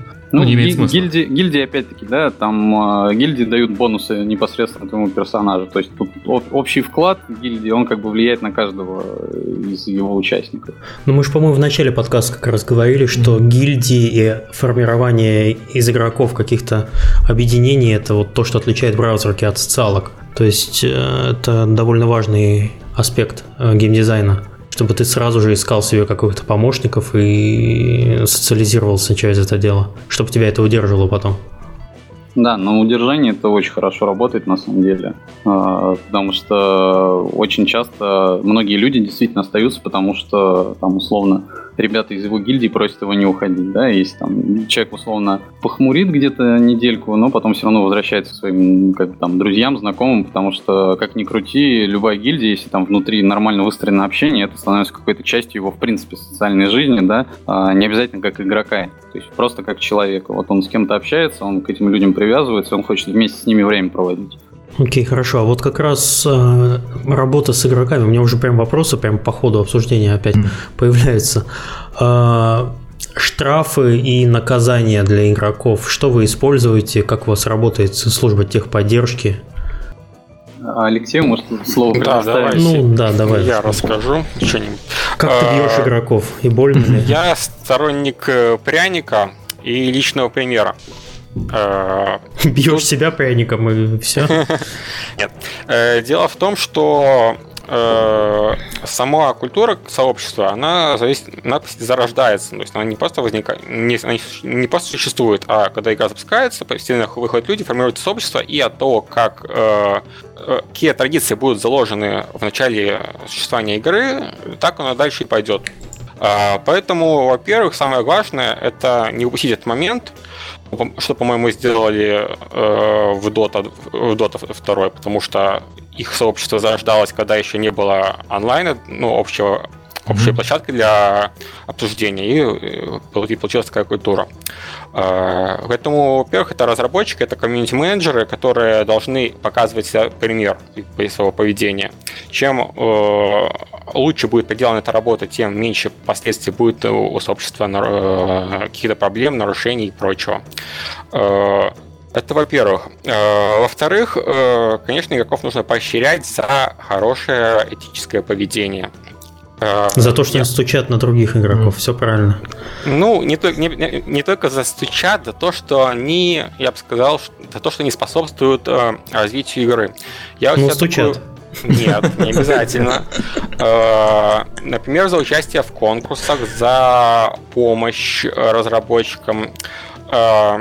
Э, и нужно обязательно вот таких игроков активных от, отмечать. Эти, эти игроки станут, становятся некоторыми лидерами сообщества. Ну, лидеры Обычно, мнений, так называемые, да. Да, лидеры мнений. И причем, так как это те игроки, которые, в принципе, помогают разработчикам, они обычно несут позитив и становятся примером для всех остальных.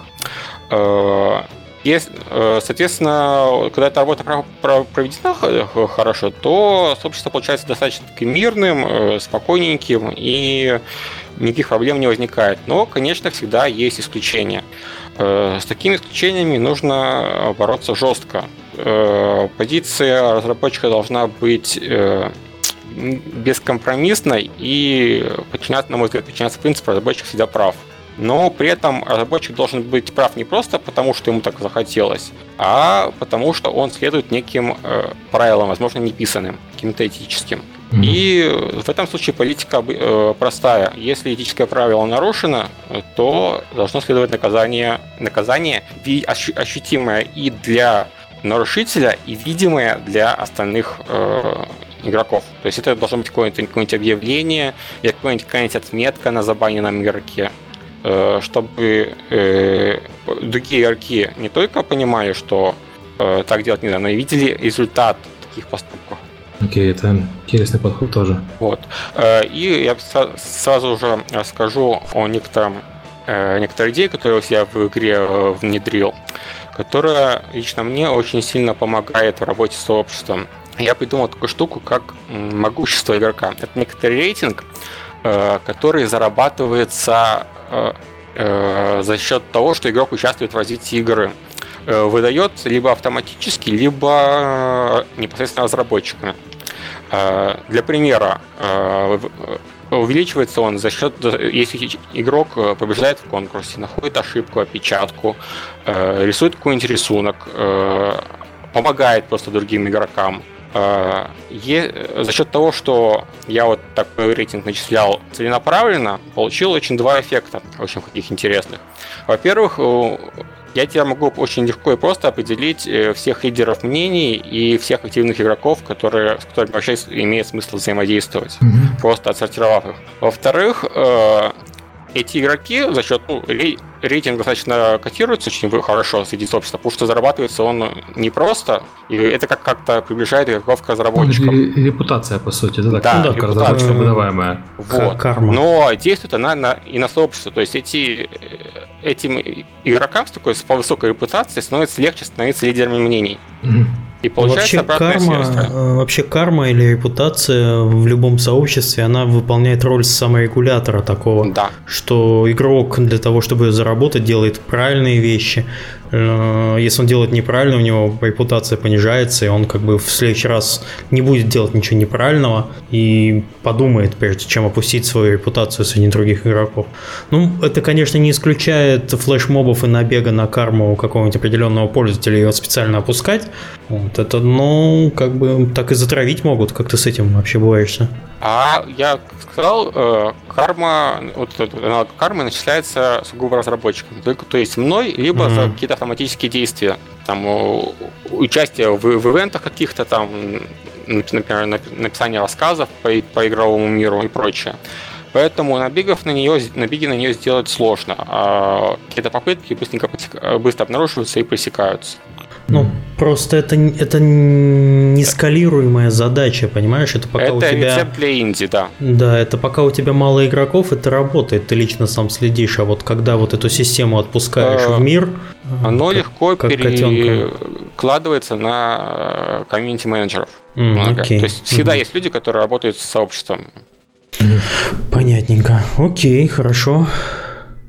А, Никита, у тебя есть что-нибудь добавить? Давайте, наверное, будем прощаться уже. Да, да, давайте закругляться потихоньку.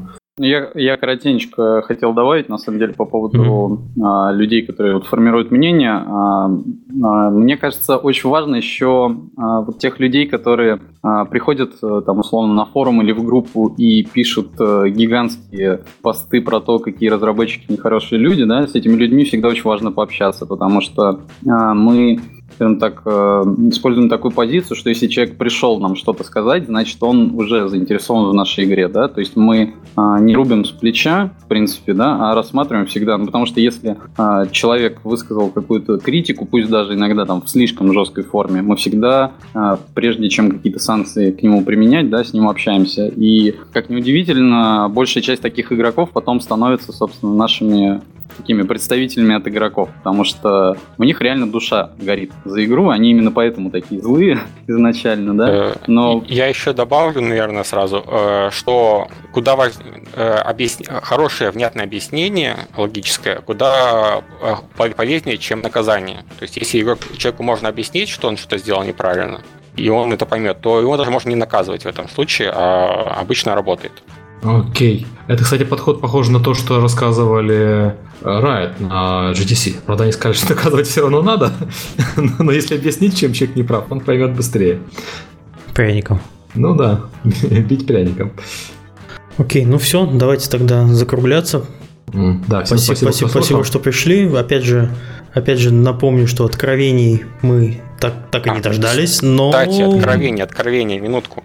Э, для желающих посмотреть, как, э, э, что зарабатывают инди-разработчики, статистика моей игрушки, в принципе, вся открыта. Угу. Я, наверное, ссылку где-нибудь дам, или Сергей, наверное, Да, да или в комментариях, Думаю, да, или я размещу в комментариях. Это сейчас в комментариях к посту напишу твоему. Угу, окей. Вот. Она, думаю, будет, если не полезно, то интересно, как минимум. Да, там, на удивление, открыто все, включая арпор, ПУ, и кто заплатил, и зачем заплатил. Вот, так что там, что? да, интересно посмотреть. Это редкий такой случай. Ну, у тебя понятно, почему ты это делаешь, потому что у тебя а, все от комьюнити, и ты как бы ну, который хочет это еще моя да. гражданская позиция тоже. Я считаю, что одна из больших проблем и геймдева нашего отечественного и IT это то, что все шифруются и не делятся полезной информацией. Поэтому, например, Нет, ну, когда сколько ты заработал, это, это, это не всегда полезная информация. Ну, скажем так, полезная развития... информация это как ты заработал, а эта информация делится ну, многие. Да. Но для развития отрасли я бы сказал, что сколько тоже полезно, потому что, ну, когда люди пытаются организоваться, какую-нибудь, не знаю, маленькую игрушку на, на GameJ, там, стартапик сделать, то это очень важно, очень важно знать, сколько вообще, в принципе, можно заработать. Да, ну... вот, кстати, я согласен с этим. А, а, а я нет. А, почему? Ну, потому тебе... что этот опыт, э, опыт проекта довольно сложный игровые. Один может взлететь, другой не взлететь. И, и цифра, сколько можешь заработать там, тебя волнует, что Clash of Clans зарабатывает несколько миллионов долларов ну, в день, например? Вот. Статистика Clash of Clans не очень интересна. Вот статистика да. рядовых проектов, в том числе и провальных, очень интересна. То есть, сколько заработал провалившийся проект, это тоже важно. Ну, да. Ну, не знаю. Я не знаю, как это применить эту информацию, сколько заработал, потому что, ну, не знаю. Как референс только, да, чтобы походить пальцем показывать. Вот, но как в, с точки зрения опыта, я не знаю. Есть только детально игру, собственно, отсмотреть и попытаться найти причины, почему. Да, да, ну, с, с постмортом такой, ну, это можно, конечно, написать, но это постмортом, это когда ты уже, уже совсем ничего не хочешь делать с игрой, и вот ты рассказываешь, что почему я не хочу делать, потому что она ничего не зарабатывает, и вот посмотри, как все плохо, и вот вам цифры. Это хорошо. Соответственно, это когда ты проект закрываешь, а на, на рабочем проекте, на живом, ну, я бы не стал такого делать, если честно. А чем можно навредить? Ну, не знаю. Ну, кроме проблем, не знаю, с налоговой. Это тоже вопрос. Ну, ну кстати, да, проблемы с налоговой. Не, навредить, конечно, ничем. Если ты открытая душа, то как бы это, это тебе э, ничем не абсолютно не навредит. Э, вопрос в нужности, необходимости переноса именно игровых моментов на деньги, потому что, во-первых, не только твои активные пользователи это могут читать, могут читать особо неактивные и ну, не знаю, от этого, думаю, много чего зависит. Тяжелый вопрос, стоит или нет, я, я не Могу сказать, с, с, с, опять с позиции инди разработчик, очень классно отвечает ссылкой на вопрос того, что э, на обвинение в том, что разработчики зажрались, там, Феррари покупают и прочее ссылочку даешь, и вся Не, ну знаешь, это такая отмазка на самом деле. Да, ну, да. Ну, понимаешь, это, не, подожди, ты начал с того, что это нужно для разработчиков. Вот отмазка перед игроками, это не работает. Игроки, да. все, игроки вообще ну, на это плевать. По, по, не, чтобы, вот, да, я не согласен, перед игроками, это такой слабый аргумент. По, по моему опыту, часть вопросов снимается, и часть, скажем так, негодования тоже. Когда человек ну, не, не знаю, то, что ты политикой. голодный и бедный, это создает тебе дополнительный имидж, это понятно. А-а-а. Тебя начинают все жалеть, и, возможно, там принесут тебе денежку. Это, тоже, это тоже такая маркетинговая стратегия. Продаться через... Очень хитрая стратегия. Показывать, что ты мало зарабатываешь, может кто-нибудь там кинет денежку. Вот. И ты и человек понимает, что в, в твоем объеме продаж его 100 рублей это, это хорошая цифра. Вот. А, ну да, у людей есть негатив, что они там кидают очень много денег, а разработчики там все яхты покупают и на Феррари катаются. Вот. Но, ну, не знаю, все равно, по-моему, по размеру проекта видно, что сколько людей в него играет, э, по размеру комьюнити, по движухе в чате, если тем более это браузерный проект, сколько ты там друзей завел, а если, ну, не, не знаю, в точке зрения игроков это абсолютно бесполезная информация для, ну, для, это, для разработчиков, ну, может, полезно.